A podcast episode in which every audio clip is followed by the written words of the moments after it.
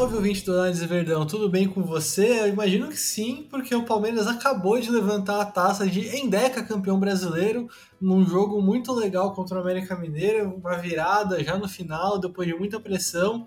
O Palmeiras botou três bolas na trave e conseguiu no finalzinho com o gol do Murilo esse o gol da vitória, o gol da virada, o Palmeiras virando mais um placar em 2022, atingindo 81 pontos, é, comemorando a taça com, com, com uma vitória é, e batendo o recorde também de, de melhor campanha da história do Palmeiras no Brasileirão com 81 pontos. Né? Em 2018 e 2016 o Palmeiras fez 80. É, e bom, para a gente conversar um pouco sobre esse jogo, sobre, sobre a festa no geral, né? Porque hoje foi um dia de festa, mais do que o jogo. Foi 400 jogos do Dudu, último jogo do Scarpa no Allianz, último jogo do time no Allianz na temporada é, dia de levantar a taça, enfim, foi mais um dia inesquecível de tantos outros que a gente tem tido ultimamente. E quem vai me ajudar nessa hoje é a Marília, tudo certo? Tudo mais do que certo, Assis. É, baita jogo, né? Um ótimo jeito de, de finalizar uh, o Brasileirão em casa, é, ao lado da torcida, erguendo a taça. Uma virada que foi espetacular, com a cara do Palmeiras. É, tudo, o jogo muito especial, né? Por esses, por esses motivos que você citou. Dudu alcançando uma marca enorme, gigantesca é, no Palmeiras. É, o, o, possível último jogo do Scarpa, é, né? Pelo menos, ao menos no Allianz. É, enfim, uma despedida que, que pode impactar bastante. A gente vai comentar bastante sobre isso também. Mas no mais foi um jogo excelente. É, Palmeiras foi bem e um jogo histórico mesmo, que só podia ter, ter terminado em vitória e, erguendo a taça, né? Foi, foi, foi histórico de fato. Foi histórico, foi inesquecível. É, uma campanha completamente absoluta, né? Um dos times que não é, não é o time que mais ficou na liderança durante um, uma edição só de Brasileirão. Mas é um time que, mas é um dos times que mais ficaram na liderança, né? O Palmeiras assumiu a liderança na décima rodada e não largou mais. E e assim, pra gente comentar um pouco sobre o jogo também, né? Já que talvez tenha sido até um pouco secundário, mas teve um jogo hoje no Allianz Parque. E o Palmeiras começou perdendo esse jogo. É, golaço de falta do Benítez, acho que o Palmeiras é, conseguiu criar chance do, do, início ao fim, conseguiu é, especialmente pelos lados do campo, mas tinha bastante espaço para jogar. O América é sempre um time meio, meio escancarado e, e dava espaço para jogar, mas acontece que o América também toca bem a bola. O Palmeiras não começou o jogo com aquela força toda na pressão, né? Normal para quem já é campeão. E isso fez com que o América criasse uma boa jogada ali, fizesse o gol de falta, depois teve um gol anulado, é, teve um chute de fora do Benítez também. É... Mas enfim, Marília, o que, que você achou do primeiro tempo do Palmeiras, desse começo de jogo em que o América incomodou um pouquinho mais. É, o América tinha. Pra, pra, pro América esse jogo era de extrema importância, né? Se pro Palmeiras era só mais um jogo festivo, é, já não tinha tantas pretensões assim, já, já era campeão. Pro América era o contrário, né? Eles ainda estavam disputando, ainda estão disputando é, vaga para Libertadores, então agora vão depender de resultados é, combinados, mas é, para eles valia muito. Então é, foi, foi um jogo de, de bastante pressão, um jogo até bastante corrido. É, um América que, que também não estava dando todas as chances possíveis. É, tava jogando bem, fazendo um jogo complicando um pouquinho a vida do Palmeiras. É, mas o Palmeiras tentando bastante, principalmente as jogadas pelo, pelo lado também, né? Apostando bastante é, nas jogadas pelos corredores laterais. E foi um Palmeiras que, que no mais tentou, né? Apesar de, de, de, de fato não ter começado o jogo no, na sua mais alta concentração, intensidade, final de temporada também. Um jogo que, é, que de fato o Palmeiras entrou mais para para finalizar de forma mais protocolar mesmo, mas é o Palmeiras de Abel Ferreira que não dá nada é, de graça também, e aí a gente viu o que aconteceu. Mas foi um Palmeiras que conseguiu jogar bem, que criou chances, que é, nos momentos em que mesmo o América tomando conta um pouco mais do jogo, né? Até ali durante É, antes mesmo do, do Benítez abrir, o placar, o Palmeiras teve boas chances também. É, podia ter feito esse gol antes. E, e, apesar do gol, nós não vimos um Palmeiras tão, tão acuado assim, né? Apesar do, uh, do América ter, ter se estimulado um pouco mais, ter vindo um pouco mais pro jogo, né? Ter é, acordado um pouco mais pro jogo. É, apesar de tudo isso, a gente não viu um Palmeiras é, que se deixou levar, né? É um time que tá acostumado, né? Por muitas vezes a gente saiu atrás do placar nessa temporada e a gente conseguiu reverter, ou ao menos buscar o empate. Então é um time que, que não deu nada de graça de fato e o resultado tá aí, né? Um Palmeiras que, que conseguiu é, reverter mais uma vez ali na concentração, na cabeça fria. É, e ainda que o jogo não valesse tanta coisa assim, para o Palmeiras era importante é, ter feito desse jogo, que independente de qualquer coisa seria histórico por estar erguendo a taça diante da torcida, tentar fazer com que a gente terminasse é, vencendo ou ao menos não perdendo em casa. Ah, com certeza, né? Aquela história que eu falei também, acho que no último podcast, quando, quando o Palmeiras ganhou do Fortaleza, já campeão também. Que é assim, é, já que é um dia que a gente vai lembrar pro resto da vida, que seja um dia que o Palmeiras vença, né?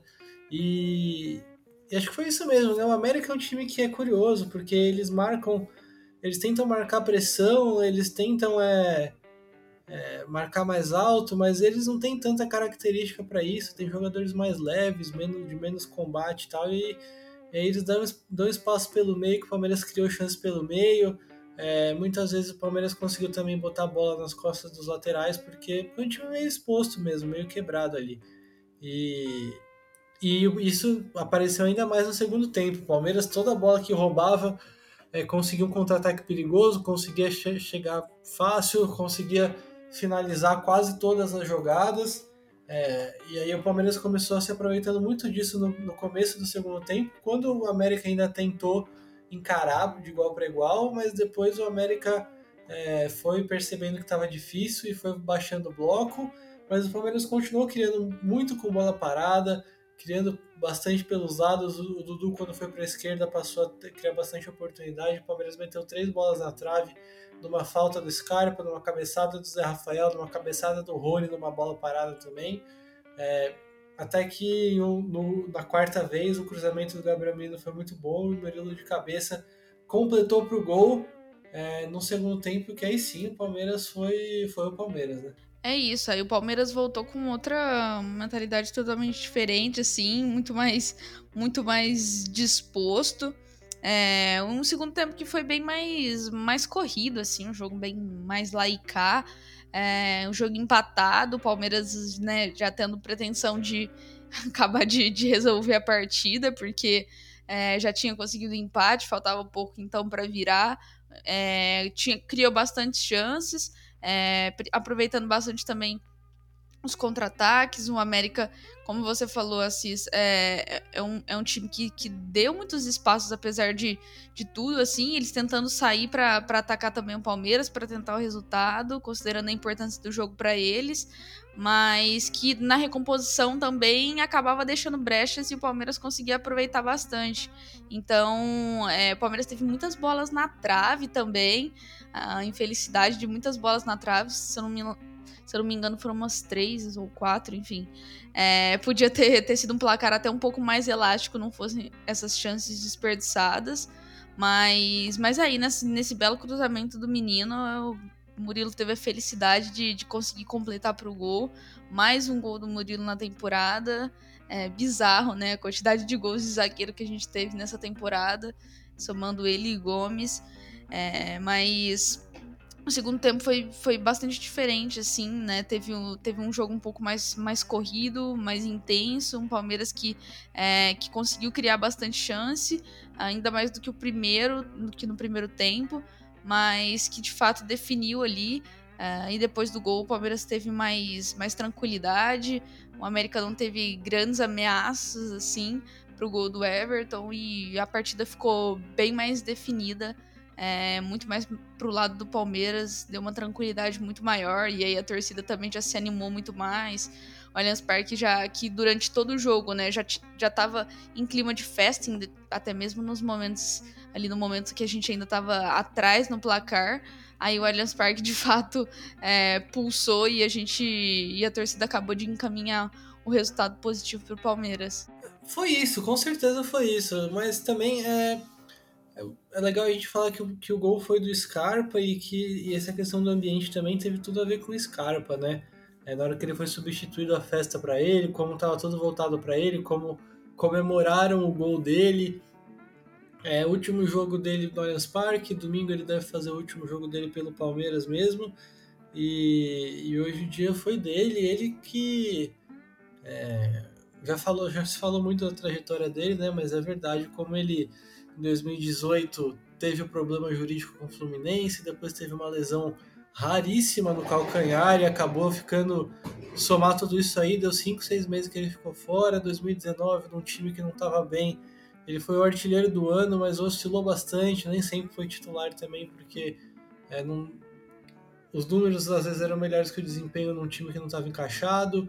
2020 começou totalmente encostado com o Luxemburgo, quase saiu para Almeria, teve papo dele sair para o Botafogo e de repente, quando o Abel voltou, ele começou a jogar como lateral esquerdo, depois como meia pela esquerda.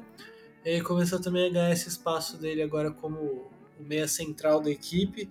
E aí em 2020 ele não foi titular, mas ele já começou a entrar bastante nos jogos com o Abel.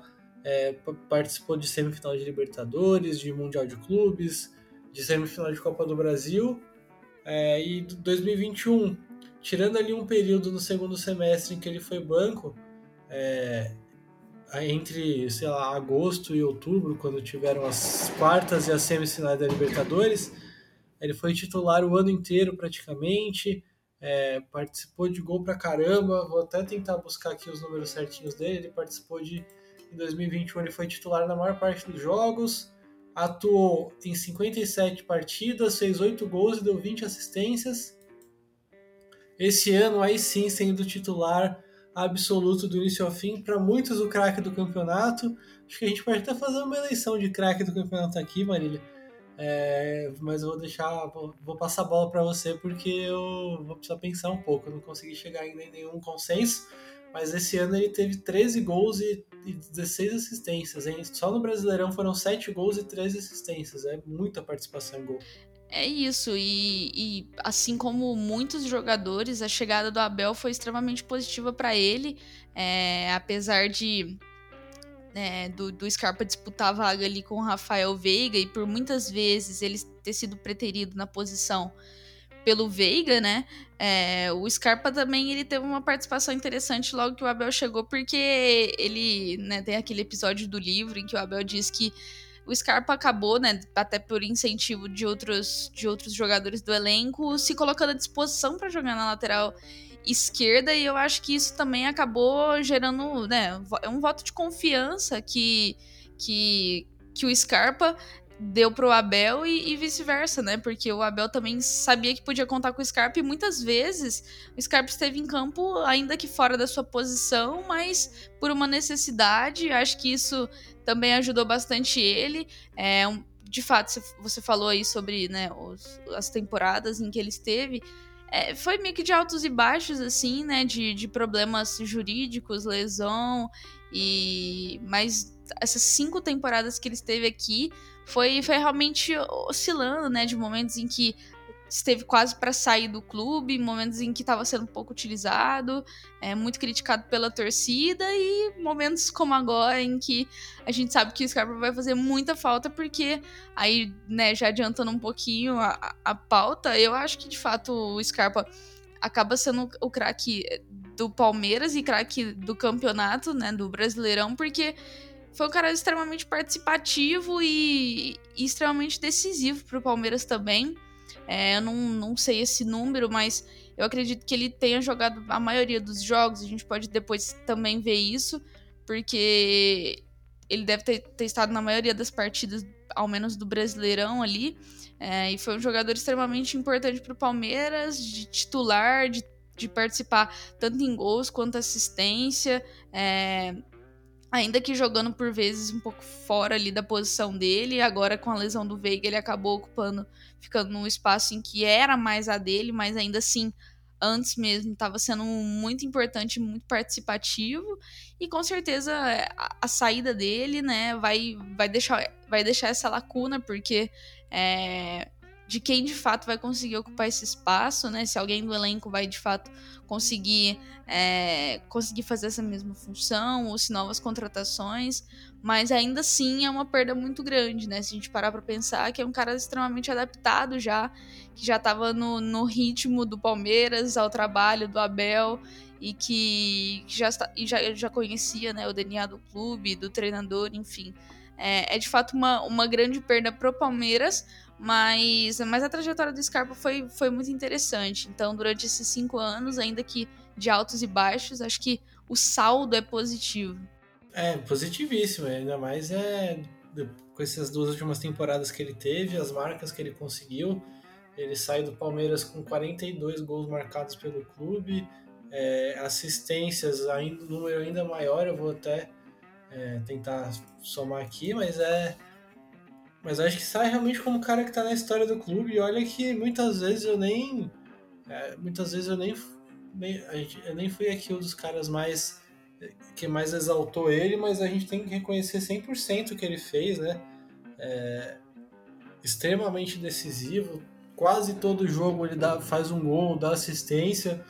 E realmente deixa essa lacuna, né? Que a gente espera que o Veiga consiga é, voltar a fazer gol e dar assistência com frequência, que o Tabata e o Hendrick cresçam de nível e consigam aparecer mais, o Flaco Lopes, enfim. E quem sabe também, se possível, uma contrataçãozinha aí para dar uma compensada que vai, vai um cara, chegar um cara é, importante, um cara já pronto para fazer a diferença também seria bem bacana, né, pro ano que vem. Mas eu não sei, assim, eu tô é, a todo momento na dúvida em quem escolher de carga do campeonato, se é Scarpa, se é Gomes, se é Rony. É, se é Dudu também. É, Opção não... não... falta, né? É, exatamente. eu não consigo. Eu, eu tava.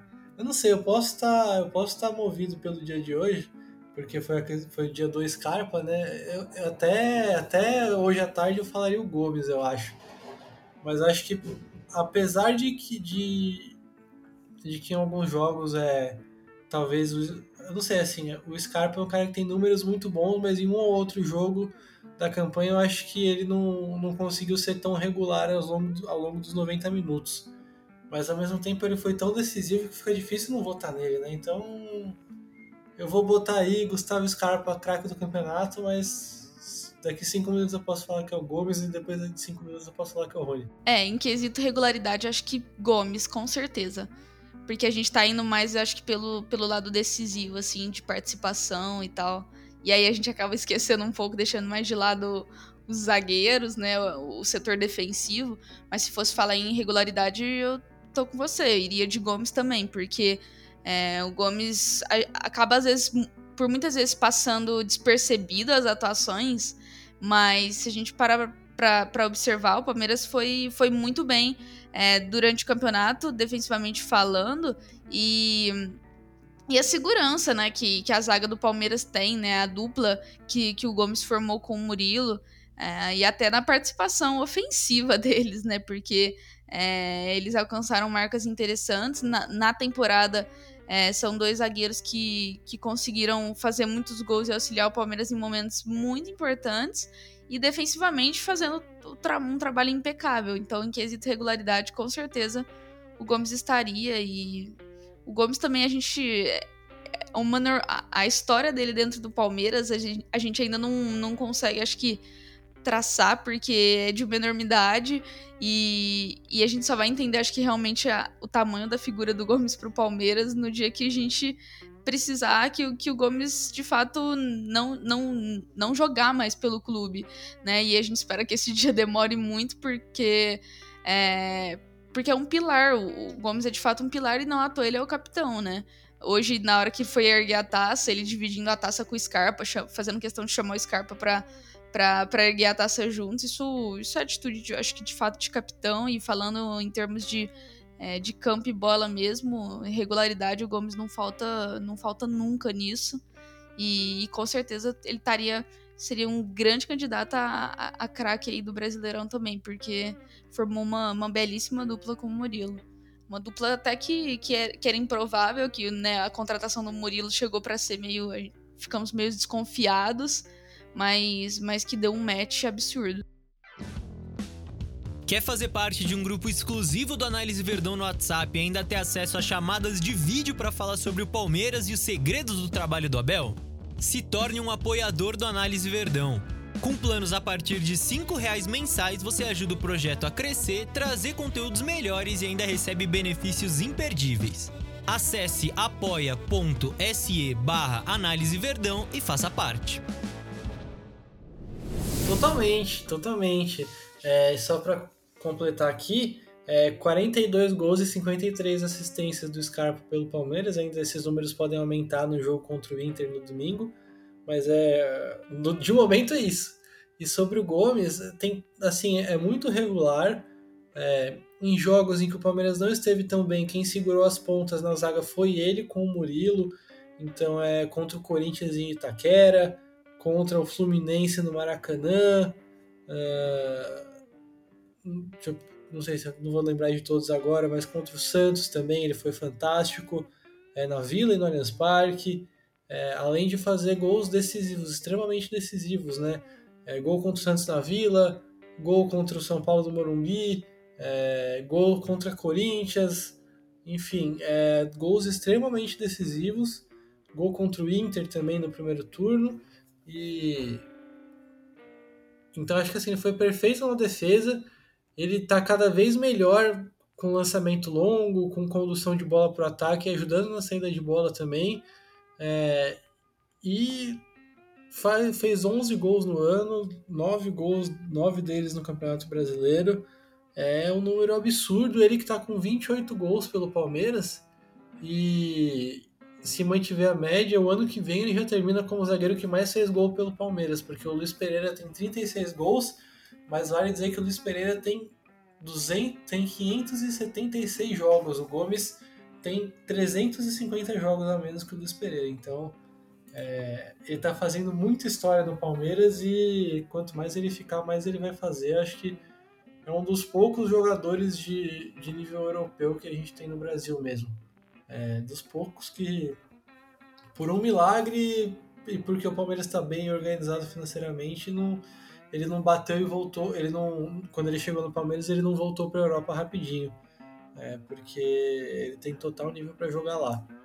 É, e para a gente, não necessariamente para a gente encerrar o podcast, mas eu não sei se tem mais alguma coisa para falar.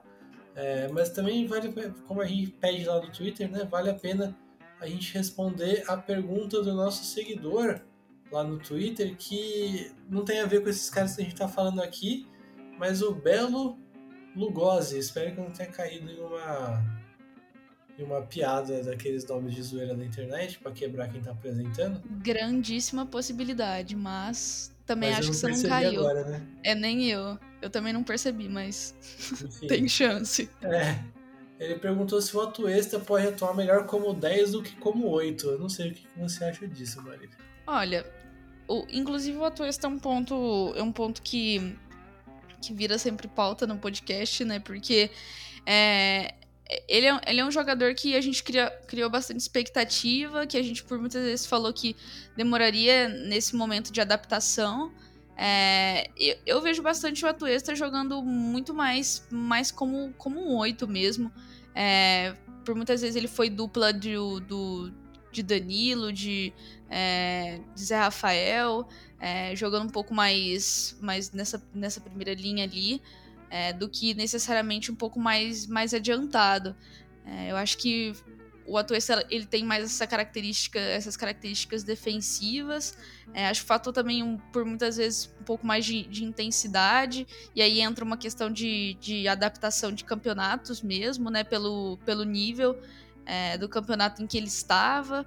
É, e pela, pela maturidade que, que vai tendo do próprio jogador mesmo, é, pela rodagem que ele, que ele teve, que apesar de nessa temporada ele ter tido bastante oportunidade, ele ainda é um jogador reserva que entra mais nos finais de partida. É, e nas oportunidades que ele teve, pelo menos nessas, nessas, nesses últimos jogos, é, de jogar um pouco mais, né, nas oportunidades em que foi titular, ele conseguiu demonstrar uma certa evolução. Não sei o que, que você achou, Assis, mas é, eu achei que foi, que foi interessante ver como que, como que ele tem, tem se adaptado. Eu acho que ele melhorou bastante é, daquela, né, da, de, de quando chegou.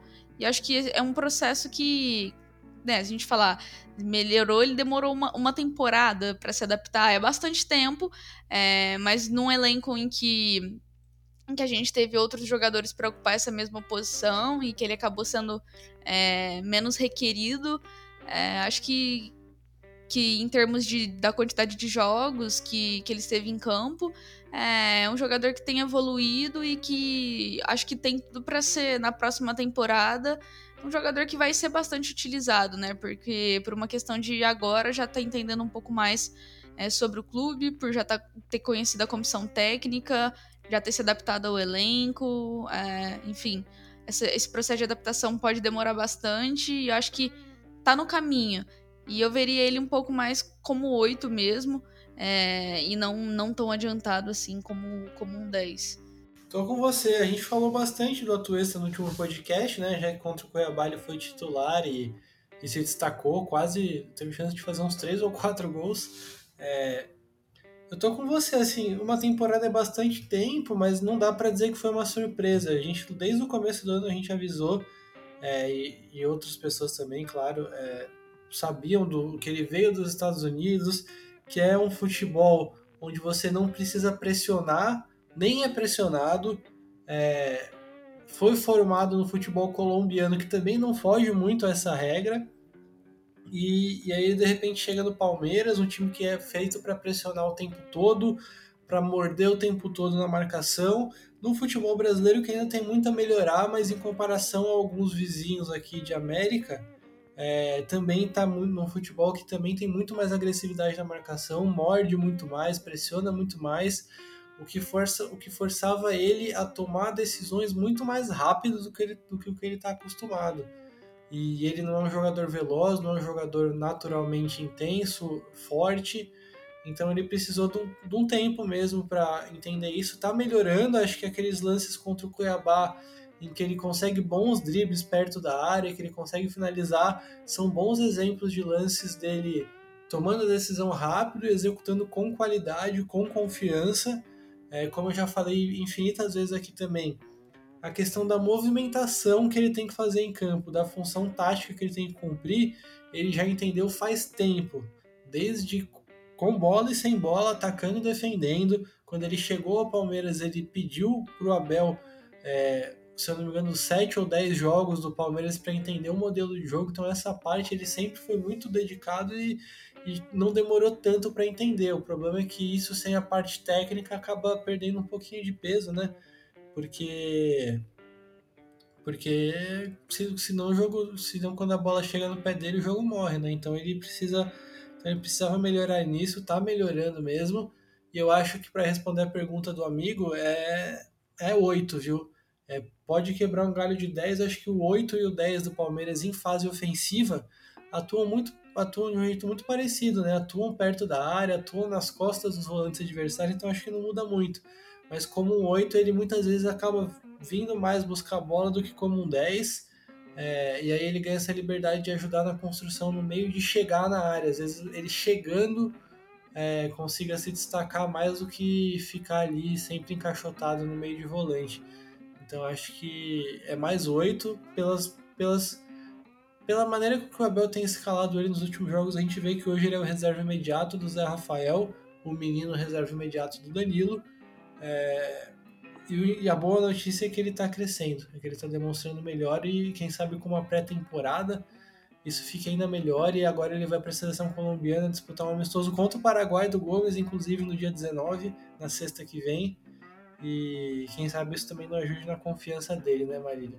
Mas eu queria também corrigir um corrigir não, mas assim, evitar com que a gente cometa um erro que eu espero que o Palmeiras não tenha cometido, que eu espero que o Palmeiras amanhã ou daqui a, ou daqui um pouco faça alguma homenagem, porque hoje a gente não viu isso, é, sobre o Dudu, que completou 400 jogos no Palmeiras, é o primeiro jogador desde o Marcos em 2008 a fazer a chegar nessa marca. E, e enfim, Marília, tome os próximos minutos para você dedicar o seu amor ao Dudu, que é incrível, né? Bizarro, né? O Palmeiras não ter feito nenhuma, nenhuma menção do tipo. Não é todo dia que, que um jogador chega a 400 jogos. E, e, a, e da, a última vez em que isso aconteceu foi há bastante tempo, como você bem falou, com o Marcos. É, o Dudu nessa. Né, de, de depois de, de, ter ido para o Qatar, depois voltado.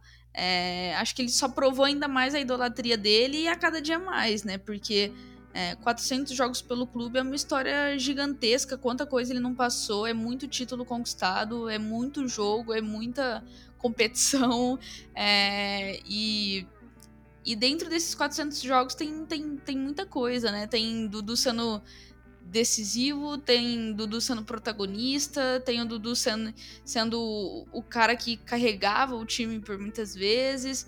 É, e eu tinha buscado esse dado, né? O Dudu dos 400 jogos, em 361 ele foi titular. Então Inclusive, não, a gente não consegue imaginar um Palmeiras sem o Dudu ou com o Dudu no banco, né? Porque o Dudu é, ele é o primeiro que você escala, né? É o Dudu, depois ele já vai no Everton, porque se o Dudu tá à disposição, ele tem que estar em campo, né?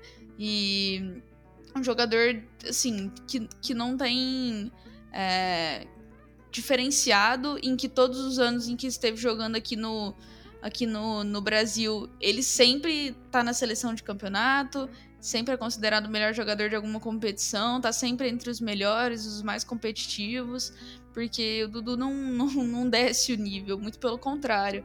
É, tem cada vez conseguido ser, ser mais regular, mais decisivo, mais importante.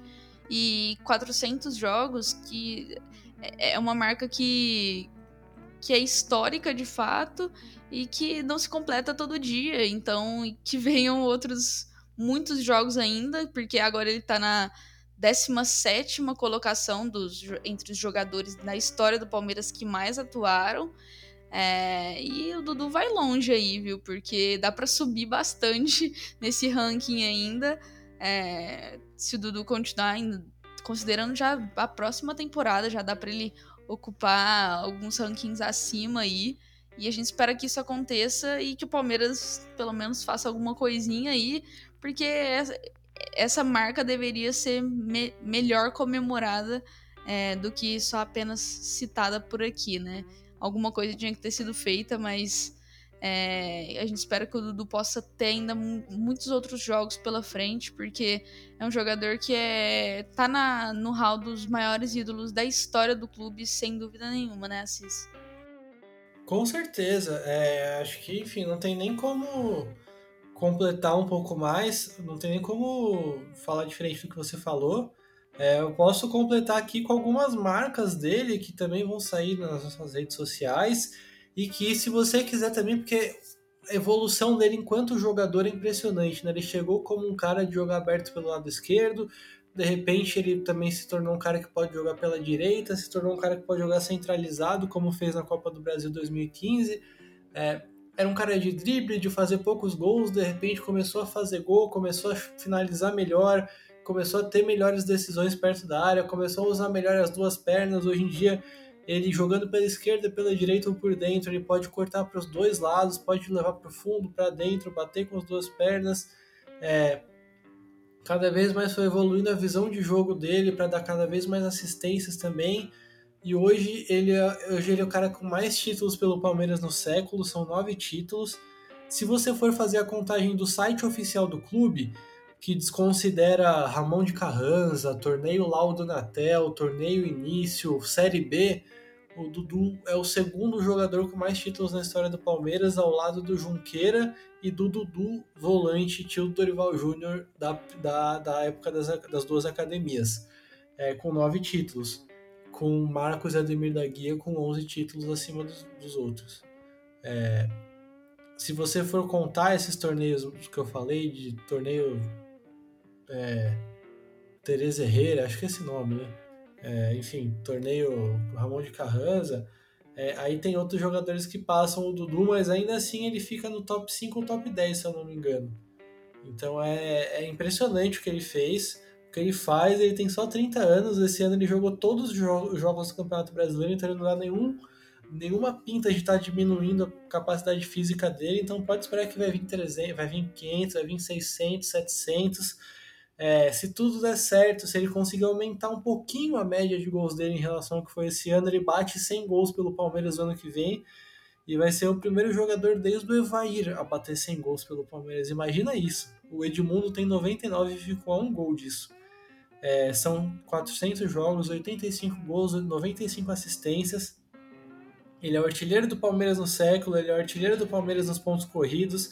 Ele é o cara que mais jogou pelo Palmeiras no século. Se eu falei aqui 42 gols e 53 assistências para o Scarpa, ou seja, 70, ou seja, o Scarpa participou de 95 gols nessa passagem dele pelo Palmeiras e já parece um número fantástico, e de fato é. Imagina o Dudu que já participou de 180 gols pelo Palmeiras, cara. É um número inacreditável. É... Enfim, que o Palmeiras mesmo, você tem razão, é que o Palmeiras amanhã ou no, no, no ano que vem, de alguma maneira, é, não deixe passar batida essa marca como passou hoje, né? Tinha a taça, tinha a despedida do Scarpa tomando bastante bastante as atenções naturalmente, né? Porque a despedida do Scarpa é hoje, não, não tem depois, né? O Dudu você pode fazer uma homenagem talvez em algum outro momento, mas acho que faltou sim e precisa ter no futuro, né? Precisa ter no futuro.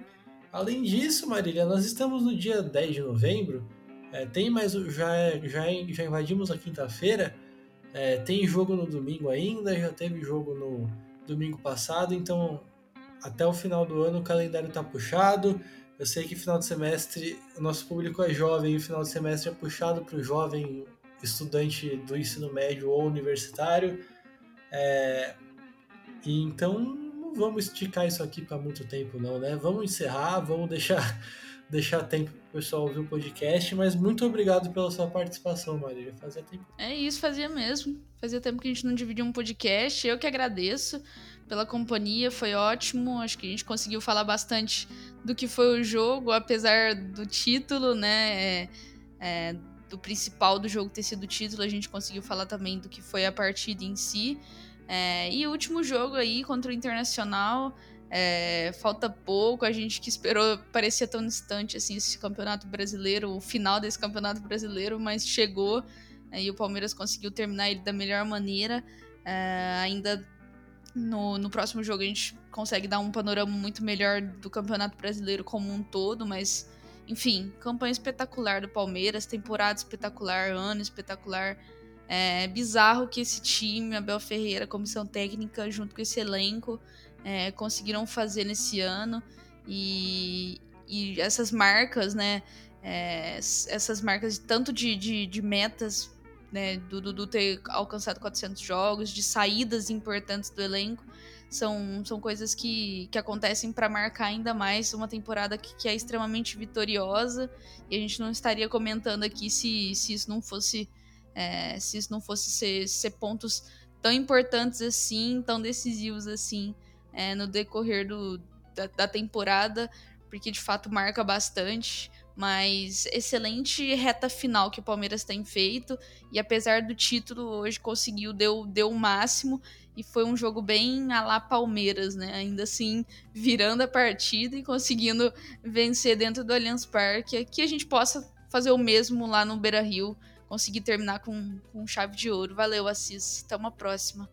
É isso, o objetivo agora é empatar ou vencer o Inter no Beira-Rio para acabar o campeonato invicto fora de casa, se eu não me engano, isso é inédito.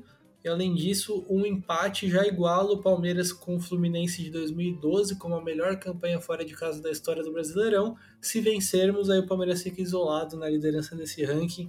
É o último objetivo, a última oportunidade, o último recorde que 2022 pode nos reservar ainda. É, e antes de acabar, eu preciso reforçar o aviso para vocês de que nós temos, de que o Palmeiras é campeão, a Black Friday está chegando, Natal também. Então esse é o melhor momento possível para você comprar com o desconto do Análise Verdão na loja da Centauro. É só colocar o cupom ANL Verdão na loja centauro.com.br e, e que aí você vai ter 10% de desconto em todos os produtos vendidos e entregues pela Centauro, tá certo? Então vale muito a pena. O momento do ano é muito propício para isso. O 13 terceiro já tá caindo para uma galera que eu sei. Então aproveitem, gente, aproveitem porque porque nessa, nessa época é, não tem jeito, né? O negócio é é aproveitar as promoções porque é hora, é hora de gastar um pouquinho mais mesmo. Além disso, apoia.se barra análise verdão, onde a gente tem a nossa biblioteca exclusiva de conteúdos para assinadores do Análise Verdão, para assinantes do Análise Verdão Premium. É, nossa biblioteca exclusiva tem vários conteúdos é, de análises de times históricos do Palmeiras. A última análise foi sobre o Palmeiras campeão paulista de 2008, especialmente o Valdívia. E a próxima está imperdível, vai ser em homenagem aos seis anos do Enia, vê o Palmeiras campeão brasileiro vai ser em homenagem ao título brasileiro de 2016. A gente vai fazer uma análise daquele time também que deixou saudade, que deixou muitas boas memórias. Então vale a pena, entra lá. E se você não quiser ser assinante da Análise Verdão Premium, tem outros planos também, que você consegue ter acesso ao nosso grupo de WhatsApp, onde a gente conversa todo dia, troca uma ideia muito bacana, te dá acesso a conteúdos com antecedência. E não só isso, né? Lá pro WhatsApp a gente pode falar mais coisas do que a gente pode falar por aqui. Além disso, não tem muito além disso, né? Só deixar o recado para vocês seguirem a gente nas redes sociais. Análise Verdão no Twitter, Análise Verdão no Facebook, Análise Verdão no TikTok, no Kawaii, no YouTube, Análise ponto Verdão no Instagram. Dá uma moral lá para você também não perder nada, nem os conteúdos que a gente divulga por lá, nem os conteúdos exclusivos que vão para lá também. De resto é isso, agradecer vocês, a audiência do podcast, sempre tem uma galera que vem religiosamente aqui escutar a gente. Então só temos a agradecer a vocês. Muito obrigado mesmo. Esperamos vocês no podcast que vai ser o último do ano contra o Inter no jogo de domingo que vai ser publicado na segunda, beleza? É isso. Obrigado e até a próxima.